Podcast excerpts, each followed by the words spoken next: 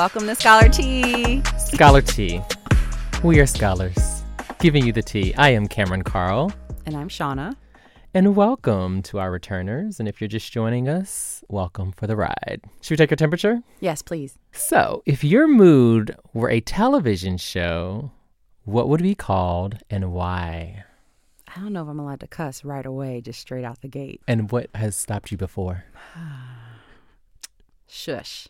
Okay, well, mine. I was thinking of two things. It was either WTF to keep it clean to make sure that it could make it on prime time television. But that's just how it feels right now. Like, what else could happen? What the fuck, you know? The other one is actually a quote of mine. Personally, I was quoted by a lovely colleague recently on their own Facebook page, and it was Jesus be a fucking fence protect me from all this nonsense, right? Um, Did I see that? I think I saw that. yeah, it's, it's possible. I was just like, oh my God, I can't. I can't with these people. So those would be my television shows because that's how I'm feeling. So mine would be, hey, sis, present.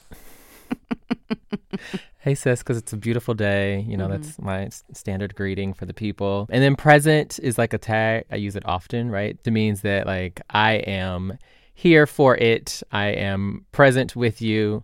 I am always present, never absent. That's my mood right now. You're the yin to my yang. How am I uh, crunk up in here? And you're like, oh, it's a beautiful day. So it's sunny. so gorgeous. Yeah. Really Some people, so people have been commenting to me about the podcast in the sense of our chemistry, mm-hmm. right? Like, oh, you two just play off each other so well. I was like, oh, you know, it's fun, right? It's fun. Yeah. Yin to your yang. Yeah. All right. So we have another exciting episode ahead of us. Um, so what we're getting into today is we're obviously going to announce. Um, um, celebrate our Scholar of the Week, who we were so excited to celebrate. I've known Dr. Susana Munoz for almost eight years now. She was at Iowa State when I came as a doc student. We are excited to celebrate her and the important work that she is doing. Um, of course, we have to talk about what's been happening in these streets. Some people are picking up the phone and just calling the police on black people, and I think we have some thoughts about that. Then we want to really engage in a candid conversation with Dr. Vijay Kanagala. I feel like this is like a cyclone episode. Another mm. Iowa State alum. Um, and then we have to spill a little tea in thinking about uh, navigating the academy, black women administrators, the challenges at Bay. What's problematic? I kind of want to talk about Hotep Black Man. I just finished season two of Dear White People. Have you started yet? I have not watched that series at all. Y'all get her get her. So we're gonna talk about Hotep Black Man in the Academy. Um, I want to address that, and then Secret Sauce, as always. Them These jokes, jokes, them jokes. That was another thing people keep commenting on. It's like, mm. I love the jokes, love the jokes. Hater. The jokes are so good. You're such a hater. I'm not. I'm not you know, deep down, secretly love them. so, should we get started? Yes, yes, yes. All right, let's go. Okay, so our scholar of the week this week is Dr. Susana Munoz. Dr. Susana Munoz is an assistant professor and co coordinator of the Higher Education Leadership Program, including doctoral specialization, in the School of Education at Colorado State University. Before accepting a faculty role at CSU, Dr. Munoz served as a faculty member at the University of Wisconsin Milwaukee in the Administrative Leadership Department. Her scholarly interests center on the experiences of underserved populations in higher education. Specifically, she focuses her research on issues of access, equity, and college persistence for undocumented Latino, Latina students, while employing perspectives such as Latino critical race theory, Chicana feminist epistemology, and college persistence theory to identify and deconstruct issues of power and inequities as experienced by these populations. She utilizes multiple research methods as mechanisms to examine these matters with the ultimate goal of informing immigration policy and higher education practices. You can at her on Twitter at Susana PhD. Y'all, they don't really want us to live right now. If you're black, don't try to barbecue, take a walk in the park, take a nap in your commons, drink a fucking cup of coffee, conduct community service with your divine nine kin, serve as a real estate agent in a white neighborhood, do a little shimmy shake across the graduation stage, don't pour a glass of water, don't charge your phone, don't eat a taco, don't walk around with a laptop, change the sheets on your bed, just don't breathe at all. And it's quite exhausting and over time increasingly detrimental to the psyches of underrepresented folk. Blanking while black, that could be walking, running, breathing, sleeping, driving, has been an issue since we were captured and enslaved in the North and South Americas. And within the past few weeks, three at the least, um, a slew of articles have hit the media where white people called the cops on folks minding their damn business. Memes are plentiful. As we often do, we use humor to alleviate our pain and to illustrate our existence. And if you haven't already, search for Jennifer Schultz. I don't even know how to say this girl's name. Schultz, Schulte, who knows? It's French. AKA Barbecue Becky. That'll do. memes galore, memes galore. But these individual narratives have piled up over the past four centuries, and the state has used violence and police force to control, disenfranchise, and disrupt the political organization of underrepresented peoples as a tactic by this so called country since it emerged. Regular folks have also found ways to operationalize the state and governmental services to further marginalize and harm minoritized peoples. And while, unfortunately, it's nothing new on college campuses, this particular thread of incidents occurring on college campuses where white folks Yeah, let's make are, that clear. yeah, where White white folks right. are calling the police on students of color, it's very visible and not new, but visible. Allegedly, Jennifer was associated with Stanford, though they clarified earlier this week that they don't know that chick. They put that statement out quick. They did. She's she not. she got some degrees from here, but she ain't no faculty member. Exactly. And so I found this meme, this flow chart for white people, very helpful. um, y'all might have seen this online. I'm yeah, gonna read we'll have to tweet it out when the episode Oh, drops. we have to. Yeah. Are they committing a crime? No. Do not fucking call the cops.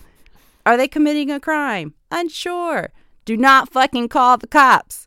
Are they committing a crime? Yes. Are you sure? No. Do not fucking call the cops. Are you sure? I'm positive. What kind of crime? They're just being loud. Ask them to keep it down and then do not fucking call the cops, right?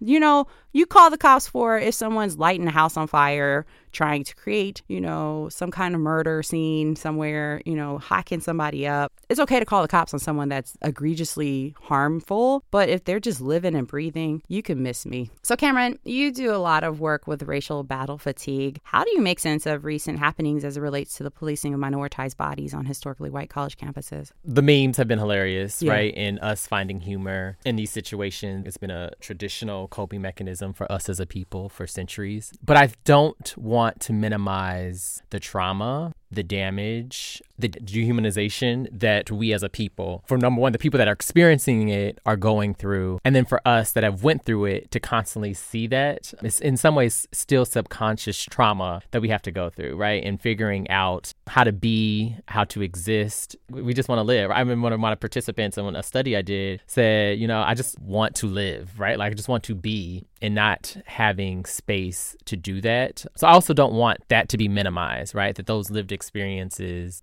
some white people might see these things as very trivial, very minimal. Nobody was called a nigger. That just continually perpetuates the systemic racism at play, right? So for me, it's like I feel fear or I'm uncomfortable, therefore I need to call in, right? And somebody made this point online, but like they know what they're doing when they're calling the police, they as in white people. You know that state violence is happening, but you're still going to call the police, right? Like that's the part that I'm just like, no, Becky, you get no passes. You're going to get dragged for days and days. And I was thinking about the woman at Yale, right? She's a repeat offender. They Yeah. people, on you CNN talking about, yeah, she caught a cops on me too, right? Like this is now how you are navigating the world with your racist ideologies over and over again, right? Like who else you've called the cops on? I was thinking about was it Bob Marley's daughter in the uh, Airbnb situation. I have been in so many Airbnbs. I have been in so many situations with my friends where we're here for a kiki, and because I didn't smile at you and wave, policing of my body in situations where I'm just living and the PhD behind my name, the job title, none of those things will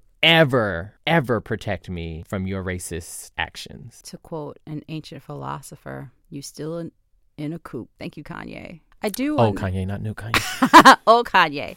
I think the other thing is like this whole interaction or failure to understand the premise behind Black Lives Matter, for example, um, and the fact that we even have to fight every day just to demonstrate that we ought to exist, that we deserve to exist, that we're valuable beings. They're blatant about the fact that they feel we are replaceable. hmm You understand that this is a national epidemic, and it has been for generations at this point Yeah.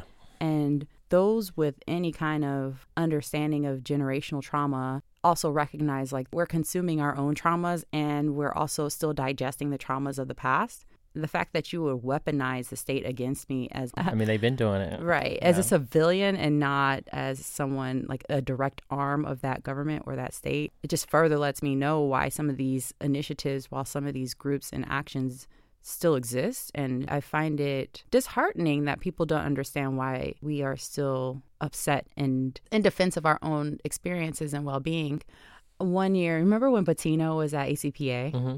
Uh, Bettina's my favorite, right? hey, Tina. At one point, Bettina was talking about how people like to say we're angry, we're aggressive, we're abrasive. And the comment was made no, actually, we are probably the most optimistic people you know. Because if we were actually angry, if we actually demonstrated the accumulation of distrust, regret, harm, violence that has been acted out on our bodies, we would burn this shit down. You ain't I, seen a revolution, right? Right. Langston Hughes said, Oh, be fearful when I'm angry, right? Be fearful when I'm upset. One day, maybe that day will come when we just had enough, and I don't know what the tipping point will be. But stop calling the fucking police this concept of these other white people seeing their white colleagues, their white friends, their white mamas do this, mm-hmm. right? And the complacency of either not calling it out or number two, that was wrong. Not saying that and calling that out as well when it happens. That's why I appreciated the white woman in the Becky barbecue video.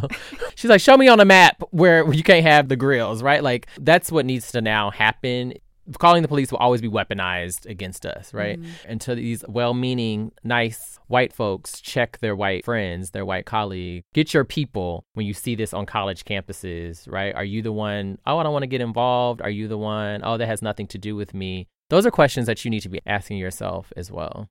Was thinking about, you know, I do some work on creation of police forces on college campuses. And I do think there needs to be a broader conversation also about what it means to have a police presence on a college campus. We need to also hold ourselves more accountable to how we prepare ourselves to be in these spaces. I think it should be a, an actual competency at this point. If you are a faculty or staff member on a college campus, this should be a requirement not a suggestion. I think if you cannot actively demonstrate an understanding, some empathy, a finesse around equity and social justice issues, I don't think you're hireable. You're going to have to burn the whole higher education system down. Well, I'm going to keep Morris Brown, but Morris, I'm coming for you. You know, okay, this is a side note, y'all, but I do want to poach some really great alumni from other institutions, find some really great grants, and revitalize Morris Brown, and then we can let everything else fall. but I just think also there need to be some repercussions around individuals who are misusing the police. Yeah, I tweeted this. There was an mm. article in the Washington Post, right? Like, since there's no consequences right. for calling the police for no reason, so I'm going to keep calling the police for no reason, right? Mm-hmm. And so until there are consequences for these people, so either you're paying a tax bill, something either financial or um, in the sense of a citation or whatever, there needs to be some type of, like you're saying, repercussion for your blatant racism. Yeah, it's been on the forefront of my mind. And so when Trevor Noah actually talked about it on his more recent show, I was like, yes. He was like, there should always be like a $5 deposit. and if, you know, I show up and there was an actual legitimate issue, sure, I'll give you your money back. If not, I'm finding the hell out of your ass. Like, I just think there's no accountability for the people that are doing these deeds. And that's a part of the conversation that also needs to be more formulated. So that's what's happening in these racist streets.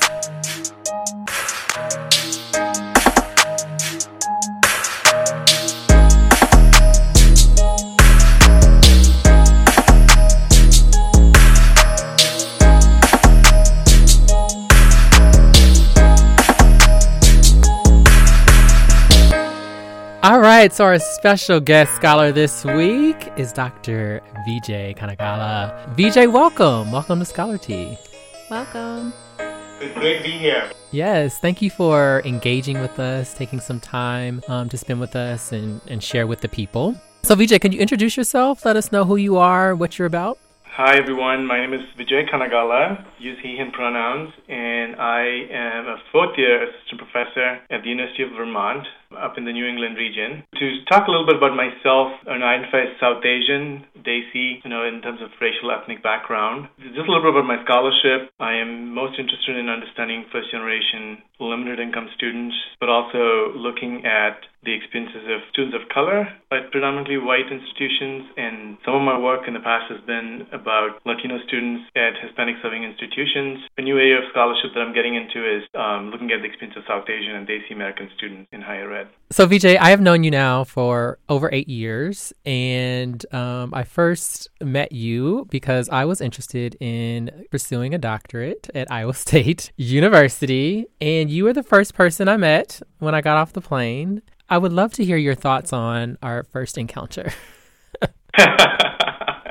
so, this is the story of how I met Cameron. This was 2010. Yeah, spring 2010. So I happened to be finishing up my doctorate, and I was also coordinating the doctoral admissions process at Iowa State, which is our alma mater. And I had to go pick up Cameron at the airport the night before our event, and I brought along my really good close friend who I call Cuz, Joyce Louis. I don't know, it was pretty late, and it was like midnight. You had to say that, right? it, was, it was close to midnight, and um, I still had some work left for the next day. I think it was beginning, I don't know, 8 o'clock or something, and I didn't want to go home and then come back to work to do all of it. So I dragged Cameron from the airport to go to you know our education building, which we call Lago, Lagomarcino Hall. Yeah, Cameron was just sitting there watching me make copies and everything, and they kept telling him we would leave in five minutes, but I think it was probably an hour or two before we went home. But I also want to say that was, I was living in a two-bedroom apartment and I didn't have an extra bed, so I went to Minneapolis to IKEA, purchased a new bed for Cameron, you know, comforters and all that stuff, and wanted to make him feel special but you know what? I had work to do, and it got late. And I was like, ah, this is not going to go okay with Cameron. And he had, I think he had an 8 o'clock meeting or something the next I had, day. Inter- they had interviews, assistantship interviews. Yeah. So I was like, I don't know. I feel like I need to drop you. no, but I was, I, I, had to be gracious because I was like, oh, this man went and bought a bed to entertain. I was like, you did not have to do that. I was trying to, I don't know, emotional blackmail there for a second. Be like, I did all this to hang in there for a second. But also, I think at, at some point, said, you know what, it's time to go home now. so anyway, we went home. It was pretty late, and no, everything worked okay. And Cameron came to Iowa State. We all lived in the same neighborhood. We had great times, and it's been my brother ever since. And I want to say, yeah, I mean, it was like it was late, but knowing our timelines and you know when we go to bed, it didn't feel that late. You were on, you, no, no, no, no. You were on Central Standard Time. My body was on Eastern Standard Time. It was late. I'm like, how did it feel for you, Cameron? and I had just, well, I sorry, this people are like this story's too long, but I took a flight from ACPA there, and it was like the longest flight ever. Yeah. So, so Vijay, talk to the people about your um, professional pathway, how you chose the faculty route. I know you did a little bit of administration. So, like, how did you get to where you are now? I wasn't in student affairs to begin with. I was getting a PhD in microbiology at Iowa State, and not, I mean, I, I enjoyed working in the lab and all that. But I had a good advisor who saw that I didn't have the passion for the profession that I was going to get into and gently nudged me to go do something else, which is when I landed a position in the Dean of Students office at Iowa State. Was working there, took classes, got an MBA, and then happened to work with uh, Laura Rendon, Professor Rendon. She's retired from University of Texas San Antonio. And I think it was one of my conversations with her. I was talking about how I was reading a lot of the texts and you know, the literature in all of my classes, and I did not see myself in any of the readings or the discussions right? So I was very upset about it, and I used to constantly complain about it, I think. And at one point she said, You can complain about it, or you can change it. And part of changing it is to go do the scholarship. Because up until that time, I don't think I even thought about being a faculty, right? Um, I was going to be a director of a multicultural student affairs office, be a dean of students. I mean, those were the things that I had the mentoring for, but not necessarily being a faculty. And she was probably the first one to suggest that I think of that as an option. So when I finished my doctorate, she also um, recruited me to go to University of Texas San Antonio Antonio to go do a postdoc with her and help set up the Center for Research and Policy in Education, um, and which is probably the best experience I've had in, in terms of understanding how to do research and uh, writing grants and meeting people to talk about new ideas. It was very instrumental in, in me thinking how I want to pursue the professoriate. And I, I did a postdoc there for a year, and it was a total of three years. But my first year, I thought I was going to be, you know, moving on, but we ended up getting some grant money, and Dr. Rendon you know, convinced me to stay. And um, I worked there for a couple more years, and then started applying for positions and chose to come to you, the University of Vermont. Why do you feel it is important to build coalitions in higher education to address issues of justice and equity? So I w- I wouldn't be here today if it was not for all, all of the people that supported me. And I say that in, in the context of, you know, my family immigrated from India. My family and I, we didn't necessarily think of race as a concept. As with most immigrant communities, our family bought into the, um, you know, quote unquote American dream. So essentially economic success. But when I came to Ames, Iowa, I think a little bit of the innocence and the truth was shattered in terms of race and racism. You know, just moved continents and family had moved here, but we also didn't have the language to talk about race. And so a lot of people supported me through that process and helped me understand who I was. And I still remember, you know, working with some of the staff on campus, especially um, black scholars and black administrators and practitioners at Iowa State who kind of like took me under the wing, mentored me, helped me understand issues of identity around race, gender, sexuality, sexual orientation, religion, all of it came through those years. And I also ended up going to the National Conference of Race and Ethnicity, which is probably you know what I call my rebirth in higher education. It was it was important to do that. And so when I realized that what people have done for me, then I have to understand how I can do that for other communities and also also thinking about the South Asian community, right? And, and it's a pretty recent immigrant community post 1965. It's important to talk about issues of diversity within the community in terms of who is South Asian and who isn't, and who gets privileged to use the title, but also the relationship of South Asians with other communities of color vis-a-vis the white communities. I think Iowa State gave me a lens to think about how can education be a pathway to bring about change in society, if you will. And so it's important for me in that context to build coalitions because there's so much richness in our communities that we don't necessarily think about, um, and we always tend to come from deficit-based frameworks. And so this work has helped me think about our communities from an asset asset-based framework of what justice and equity could look like. What else y'all got for me? oh, you know we have more. So, thinking about your identities and, and, the intersections of your identities, what challenges have you encountered as they relate to your personal identities and your professional identities? And that could be in the field of higher education or even more broadly.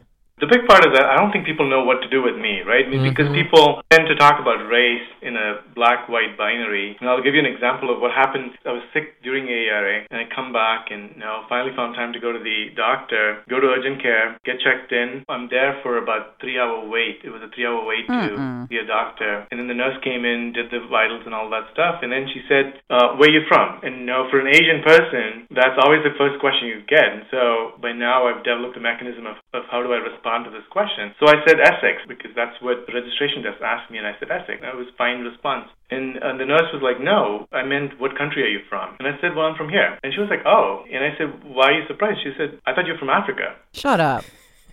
Shut and up. And I was like, so I said, so I said, What do you mean I'm from Africa? She goes, Your skin color and your hair. You look African. And I was like, Well, I mean, I guess with skin color you could say I was darker, but my hair is also very different. No, it's one of those moments when you panic. The white people tend to touch your hair, and, and I'm like, Please don't do that. And you, then, I'm sorry, you were thinking this, or she actually touched her hair? She was reaching out, I guess, in Stop. a way. She was, she was to me. So then I said, No, A, I was sick and I didn't want to deal with this. I just want to get my medicine and get out of there. So I ended up asking her, I said, What country are you from? no, I don't know. My friend Stephanie Bondi, you know, if she listens to this, she'll laugh about this because this happened at Iowa State. The nurse, there was a nurse called Julia, and this nurse also happened to be Julia. Got Karens and Julias. I mean, you know how the people are like, you know, Vijay, or people call me different names with the J, and they'll mix me up with Spanish names and, uh, you know, use the Spanish letter for my J, and I'm like, no, mm-hmm. it's not Vijay, or it's the J, and that's it, right? So when I asked her, what, what country are you from, she was shocked, and she said, well, I'm from here, I'm American. I said, no, I meant like, what country are you really from? or or continent, because you look like a whole continent she was confused, and so I said, no, I really mean like, no, you're you, obviously I don't know if you were born here, but you came from somewhere. What is that country? And she started talking about like, no, her grandfather I think was from Ireland, and somebody was on the Titanic. So I said, oh, okay. I said, oh, they were on the Titanic and they survived, and she was like, yeah. And then I said, no, just to give you a good response, you know, just to let you know, my family's from India. I don't know why you thought I was African or from Africa. And she was like, well, I really can't tell the difference between you people. Stop. Ma'am. Because when I and she said when I went to Africa, um, I saw people like you there, and I'm thinking, wait, hey, you don't go to Africa, like you went to a country. Africa is not a country. I don't want to like get into geography here. I have a sinus infection. I'm irritated. So to go back to the question, like now in terms of intersection, The blatant ignorance, though. Just the blatant ignorance. So when you have something like that going on, that's that's my personal life, right? That's happening when I you know I'm not on not writing or not teaching or anything like that, but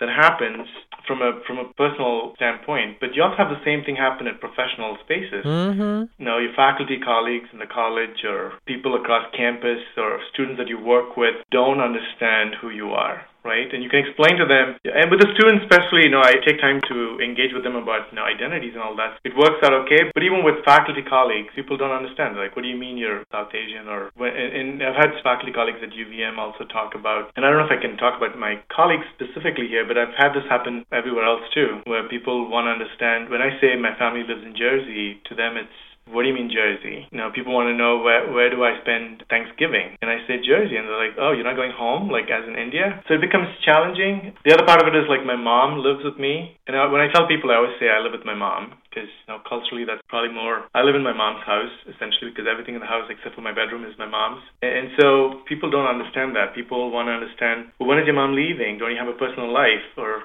so there are cultural ways of understanding that are challenging to explain, and they're probably challenging to other South Asians too. Not, I mean, this is not living with your mom is probably not something that's very common for a lot of people across cultures, but it's something that I am responsible for for my mom. But my mom also is responsible for me, and that's the relationship we have, right? So that's been an interesting aspect. When people think of me and my work, people always want to understand why I don't want to do things over the weekend or beyond a certain time of the day because I always want to have dinner with my mom because she's you know she's at home and retired and I say retired as in she was a homemaker but she still takes care of things at home and so I want to go back in time and spend some time with her. And I worry. I mean, I live in Vermont. You know, here's an Indian woman wearing a sari and walking a dog on the streets in Vermont, and I don't know who is going to say what to her. Do you live in that constant fear that's there in the back of your mind? But you also hope that people around here are really kind. And I have a really good, you know, good network of community of friends here. But fear exists. Things that are happening around the country, I have to constantly keep thinking about it. And I've had I have had colleagues who've said, "Well, you're not black, so those things won't happen to you." And part of me wants to say, "Well, how do you know?" Well, I was going to say, like, uh, like in the classroom space, when you're talking about higher ed, what I, and it's also a new thing for me. When you're a staff person, I think students think of you differently. And when you're a faculty, uh, especially in a program like a student affairs program, students really want to see people. Uh, yes, I'm a faculty of color, but I'm not a black faculty member. What does it mean for students who are black in my program or students that are you know Latino or East Asian for that matter. They don't necessarily know how to interact with me or feel like I don't have a sense of understanding of their experiences. Right, and so that, that's something that I've also encountered where students are like, "Well, you're not really part of us," which you know, kind of like going back to the earlier question, how do you build coalitions? I think that's taken a lot of my time to engage with people and explain, no, I do care about you, and we ought to care about each other. So we're running out of time, and one of the things we like to do with our guest is we like to do this thing called the speed round. And what it is is we will give you two options, and you have to pick one, and you need to pick the first thing that comes into your mind. Would you like to play with us, VJ? Okay. All right. Um, so the first is Vermont syrup or Vermont ice cream. It's not ice cream in Vermont. It's the creamy. So I'll take a creamy. It's called creamy. Yeah. That sounds nasty. yeah. It's, hey, trust me. We call Vermont uh, creamies ice cream. People will give you the stinky eye. Wait, so you have to go like if you go up to a shack or something to get ice cream, you say, "Can I get a creamy?" No, there are ice cream space. I mean, we have Ben and Jerry's here, right? Uh huh. But a soft serve ice cream is called a creamy here. Ugh. And a soft serve either. I still remember being told to go get a creamy my first time, and I said, oh. it's a soft. They're like, no, it's not a soft serve. It's it's a creamy. Oh, you're teaching the people today. Okay, okay. Think fast. Think fast. Yeah. Early bird or night owl? Night owl. okay, so since I know you, I think I can ask you this question. But if you're offended, then let's just pass it on by. So tikka masala or tandoori chicken? Tandoori chicken. Facebook or Twitter? Facebook. Kinda. Huge party or intimate gathering? Ah. Oh. Can I have an intimate gathering at a huge party? sure. VIP section. Hardcover book or Kindle? Hardcover book. VJ, thank you for coming and spending time with us. Thank you for sharing yourself and showing yourself to the people. We really appreciate you. We appreciate your time. Thank you. Thank you so much, Shauna and Cameron. And thank you for doing this. I, I love Scholar Tea.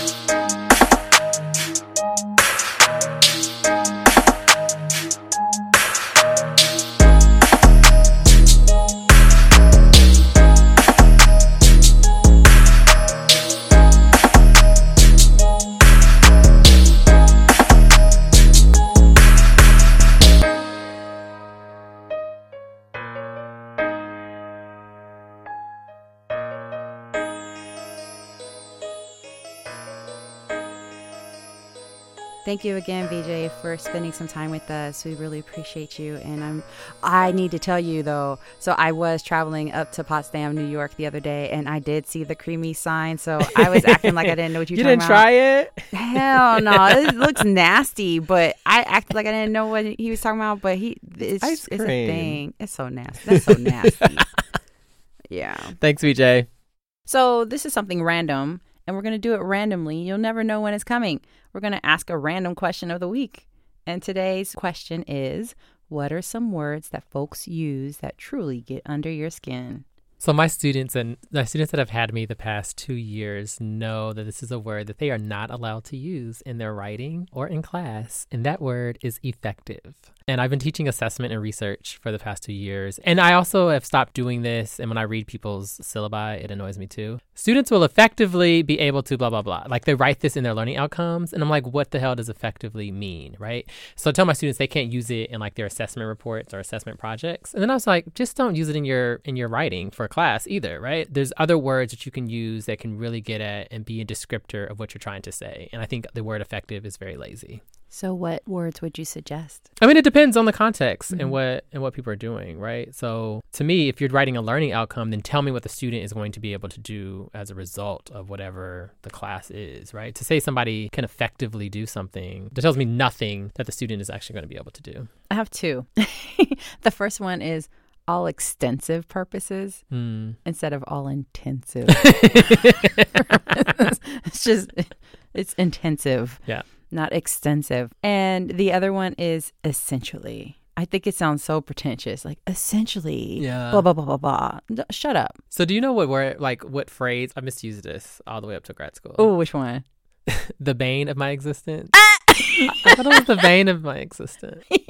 the vein, like in your neck. I was like, oh, bane because I because I went to write it out and I was like, Mm. okay, this doesn't. Well, I don't like it also when people say, and I hear this every day. I feel like deep seated. mm, It's deep seated, Yeah, yeah, like yeah. a seed in the the ground, not deep. Like what is a deep seat? people. So those are some words. Oh, Cameron. Well, at least you turned it around, like the hokey pokey. so we're gonna spill a little tea. So we received a letter from a dear colleague, and we're gonna read some of it, and then just talk through some of the issues, and then try to parse out some of the concerns that we noticed. yeah, there's some layers here. Mhm. Go ahead.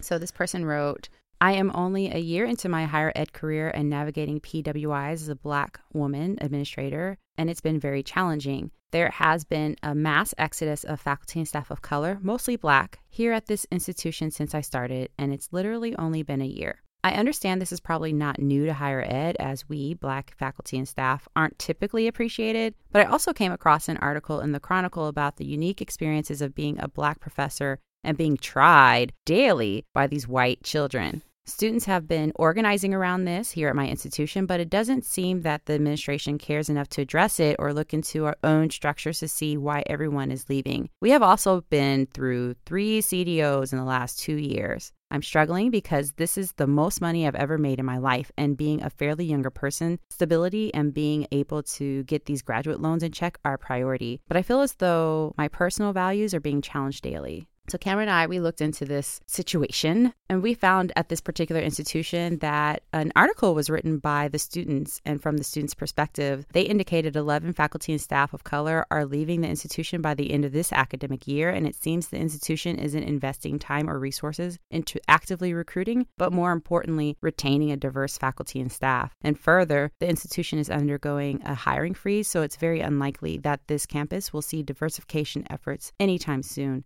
Oftentimes, the affinity centers will experience vacancies where the positions are left unfilled, and thus the spaces that students are relying on and utilize as an identity based resource are also shrinking. So we have a quick quote, and uh, the students indicated We, as two students of color, are tired of seeing our professors and staff who support us treated as unvaluable commodities.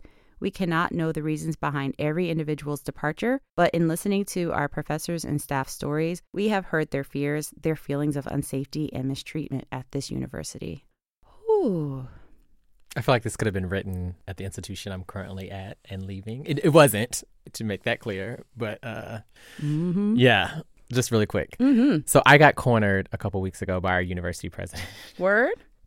Uh, we were at an event and I didn't even know he knew my name. Uh comes up to me and he's like, Hey, I heard you're leaving. I was like, Oh, yeah, yeah, I got a really amazing opportunity, blah, blah, blah. So then he's like, Is there something we did? but it's like, the, it was just an awkward, I was like, This is an amazing opportunity. You know I mean? Like, there wasn't anything necessarily in the situation where it's like, oh, I want to stay here in that sense, right? Like it wasn't like I was looking to leave. Mm-hmm. No, it mm-hmm. wasn't that. What has happened, obviously, that's happening. I don't think this institution is unique in any shape, mm-hmm. form, um, rhyme or reason, um, because it's happening across the country and it's been happening, mm-hmm. right? and the poor babies are extremely frustrated because in some ways like they feel abandoned right but they also understand where their faculty are coming from. And for me there are a few of us black faculty that are leaving my current institution and all of us are leaving for different reasons right? But the current climate is not something we're putting in the on the pro side of like oh i should stay here right? Like giving the climate of any institution. But thinking about the tax, thinking about the burden, thinking about um, some of these things, where can I go and be valued maybe just a little bit more, right? Like, I think that comes into play in some people's minds. Like, where can I go and be valued at least a little bit more than what I'm getting here? Where are there resources that I might have to do what I want to do? I know I'm going to have to put up with the bullshit wherever I go, mm-hmm. right? But is there a place where I can go where I might get more resources, where I can do more work, where I can make more contribution to the academy, and I think that's a factor. I know that was a factor for me that came into play when deliberating my decision. But I also thought about those students, right? I thought about those students where I'm the only black professor mm-hmm. that they've ever had, and that's an inspiration for them, right? Those people were in my mind, right, when making a decision like that. So those type of decisions, speaking from experience, don't come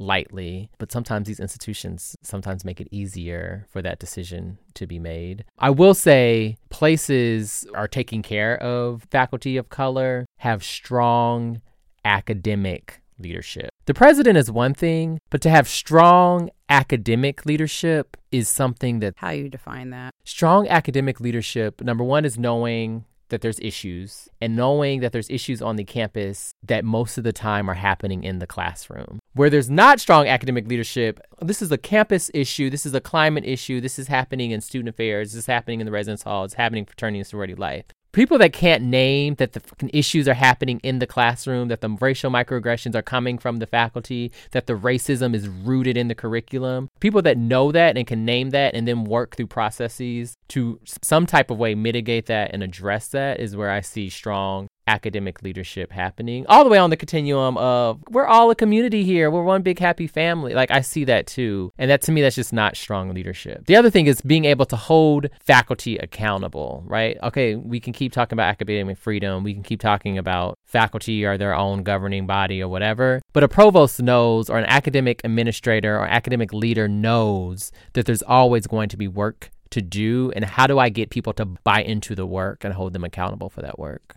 And I think I would add a strong academic leadership that understands and embraces the power of staff right? Yeah. Because staff are the ones that end up cleaning up all those messes Mhm. at the end of the day. And I have observed several institutional structures where the division is actually clearly outlined in Intentionally, a way, yeah. yeah, that replicates those issues even amongst populations of color who might be, um, for lack of a better term, on different sides of the house, right? Yeah. That would also contribute to developing a more healthy community. But I think the other aspect of this is like, well, I am young. I need to pay my bills. How do I protect myself in this Yeah, that's a environment layer she- that's she unhealthy? Maybe I can't leave right away, so I have to make this work. I do believe in the ideology of not bending over backwards for something that will replace you when you die. And I've actually had colleagues pass away on the job, Mm. and within a month, they were replaced. And within three years, there's like no conversation about those individuals anymore, those institutions. Like some students don't even realize they existed in that space. Also, making sure that you are creating a, a healthy psychological barrier and creating some armor around your emotional well being is super important. Finding avenues of connection outside of your institution, if they don't exist at your current institution, is fundamental. Finding ways to escape that place. I think we talked about that before. Like mm-hmm. the proof is in the pudding as relates to removing yourself from spaces of trauma, and the workplace can be a traumatic place for people especially minoritized folks, right? Mm-hmm. So for this particular colleague, like trying to navigate that space may not be where you would want to put your energy. Maybe it's more around how do I protect myself until I can find another opportunity. And the other thing is, what do you have control over, right? If you have space to be creative, to create an initiative, to create a program, to let your work speak for itself, right? Like there's bullshit everywhere, Yeah. right? And I said this to my students, like you get to determine whether you're going to step in the bullshit and then continue carry the bullshit around the house, right? Mm-hmm. You get to determine that part of it, right? But there's bullshit everywhere and it stinks, You gotta right? drop them gems today, Cameron. I, I said that to my students, and they, they they got it. We'll see how it carries out in their practice. But um, but really thinking about that, right? So then, what do I have control over? And in this space, our friend John McElderry, I think, does this really well. He has control over the types of programs, the type of initiatives that he gets to do with students, and he does that well to the maximum. So then, other people are like, "How do you do this in this time in the in this space?" In many ways, why many of us are doing the work and in this field is for the students and for the impact of students. So how do you recenter that so you get energy from that when you know that you're going to get drained in other aspects of the work of the work environment? hmm It's a juggling act. Especially for I think young professionals, it's it's really hard. They will yeah. take advantage of them. Yeah. And so that's the bigger thing like creating a, a space that allows you to say no and feeling empowered to say no when you're asked to take on the load of all those people that are going to leave. you know, like this person's going to have a lot more uh, student interaction than estimated before just by basis of the emotional impact of all those departures. So knowing then to be able to say yes to the students and say no to maybe some of that busy work that they give them, particularly because it's their first or second job. And then finding someone that can say it for you too. Yeah. When you don't have Yeah. the clout that you need to say it, right? Make people leverage their privilege. You got to sometimes you have to make people leverage their privilege for you. Mm-hmm. Find a Karen. Well, please stay in touch. And if there's any way we could continue to support you, reach out. We will be there. So we're going to talk about some Hotep black men. What's problematic this week? so for those of you that have caught up oh my God. on Dear White People, Volume Two. Shauna, Shauna, can y'all be in Shauna's comment section? She ain't even started. I'm too busy watching Big Love right now. Oh, I love Big Love. I went back to it. oh my gosh, See? I love. It's such good writing. Mhm. I love Well, that show. I don't know about that. It's really don't so? cheesy. I mean, I remember watching it when it first came out, and it was my jam. And now I'm going back because I don't remember it, and there's like I stopped watching it after a while. And no, oh, it's, some of the dialogue. it's super bad. Well, I think I think the the storyline is I think what I mean by the good yeah, writing. I like it. Like it was like I felt like I was a voyeur into polygamous lifestyle. It was See? so, so are you still shaming me? Yep. That And the reason why I'm shaming you is because like so the the incident, have you have you heard anything about Dear White People? I mean, I know what it is. It's Williams College. Like it really it, like it's a Why do I liberal wanna- arts. I don't want to. I'm trying to get away. I know, but like you get the lost in the world. Ah, I'm It's- lost here. It's so good, Shauna. Ah, maybe when I leave. Shame her into watching it, people. Shame her. Anyways, this season Mm-hmm. on I'm not gonna try to give a, I'm not, just a small spoiler, but someone goes on a date with this wonderful black man. He's like dreamy. He's like invested in her. And she's like, oh, nobody has showed interest in me like this. And he's like down for the cause, but he's not staying in the black dorm. And she wants to understand why are you not staying in the black dorm? Like you seem woke, you're down. Not to give it all away. Turns out to be a Hotep black man. Mm. And Hotep black men are popping up more and more in the academy, being masked as these woke men, and they're becoming extremely problematic. And their scholarship is becoming extremely problematic. And I'm not just talking about higher ed, I think across the academy, right? Mm. So for those of you not familiar with Hotep, this is I took some uh, notes from the from the root.com. Um, so Hotep can be a noun and an adjective, um, and sometimes in the same sentence, right? Um, so I didn't realize he was a Hotep until I friended him on Facebook, and he kept sharing Hotep memes um, on a timeline. Um, Hotep can also be a verb. Um, you need to Hotep up your language a bit. More kings and queens. Hotep is looking for the following, right? So this steadfast belief in illogical conspiracy theories, um, an arrogant adherence to respectability politics, sexism and homophobia that vacillate from thinly veiled to if being gay is natural, how come there ain't any gay elephants? And there are. ignorant ass. Unbowed and uncompromising support for any black man accused of any wrongdoing, even if said man's guilt is clear. Cosby. R. Kelly. Mm. Ashy ankles. they always got ashy ankles. and sandals. Them damn Nike flip flops. it's hard. You got to all that uphill walking, keep it dry. So, what are your thoughts on the whole? Do you know some Hoteps? Hell yeah. Hell yeah. I do. I feel like I was recently encouraged to be loving and thoughtful in my critique of my community. Also, I think y'all can miss me. Are you code switching right now? No, I'm just, I'm trying to uh, bring that uh, mood down from Jesus be a fucking fence to, You trying to package this with a nice little ribbon and some bow? yeah. Let them have it. I was just recently reminded to be more thoughtful and caring, is all. Look, I'm trying to be great right now. Um, you always great, friend. Ah, thank you. No, I I do know several. I know several in uh our field specifically. Mhm. I know uh quite a few in Africana studies. Ooh. And and actually more Ooh, I recently saw those me- there was like this whole little rundown of like so what does it mean to be uh, working in Africana studies or doing work on the political nature of Africa and you married a white woman and I don't know someone had a lot of time and then started making a long list of people I think, did I see this? Did it's you repost possible. this? Oh no, no, no. Oh, okay. I didn't because I have too many. So, but I just I do have a problem with folks that use blackness as use it as a costume as a black person. They use like these typified understandings of blackness, yes, yes, right? yes. And not. DL talked about this on the first episode. Oh yeah. Yeah. Thanks, DL. I just. Mm, You down for Black Lives Matter, but not them trans lives, right? Like all of that, right? not even Yeah. really for Black Lives because you found out who the founders were. Oh, So, and and then who's Black Lives, right? Because I feel like there's this other piece of trying to demonstrate intelligence and and use Mm. um, use mechanisms of power and privilege in your benefit, Mm. um, as if you were. got some uh, fraternity brothers like I that. know, as a member Mhm. of this structure, and you're you're not. You're just trying to do what they do to us, and you feel empowered because you might be able to do it to someone else. Yeah. So I've just noticed like this also comes with an ascendance in social class. Ooh. Um, We haven't talked about black male privilege. We maybe need to talk about that later. But this black male privilege also shows up in, the, in we'll interesting have ways. Dr. DeAndre Thompson on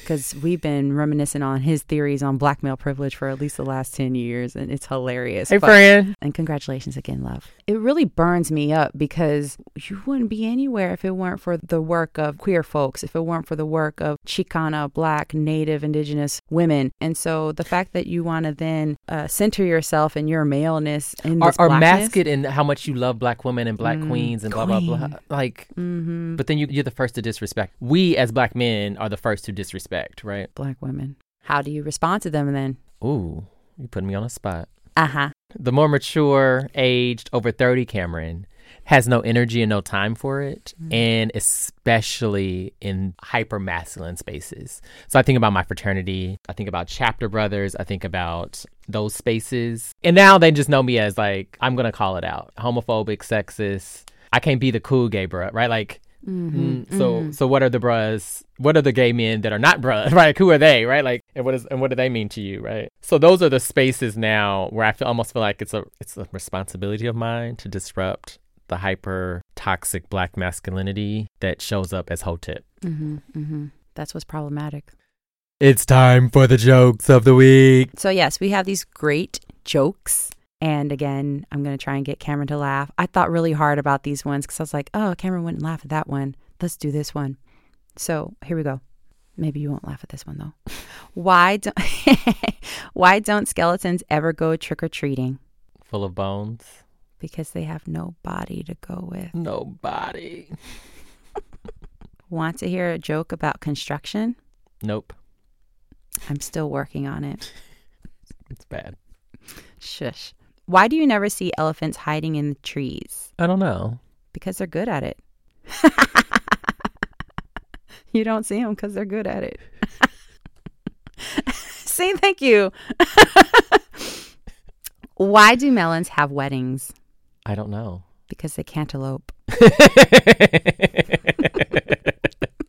I like cantaloupe. this one, okay, this one is a special request from Kennedy. Okay.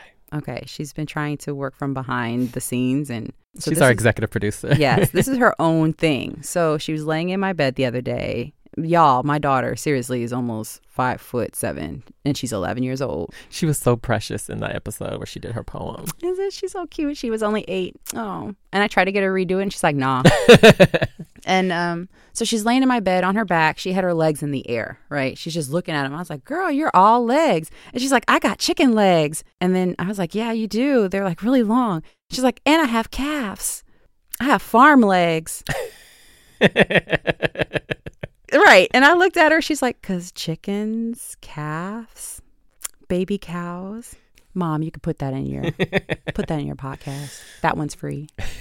Did you, did you make her sign a release? No, but if I ever make money off of this, it's mine. Yeah, so farm legs is a thing now. Farm legs for the people. The girls walking around here with farm legs. Calves and chickens. I guess I have I have a farm leg going on over here. Mm. No calf, just chick. Mm. Mm-hmm. bok bok.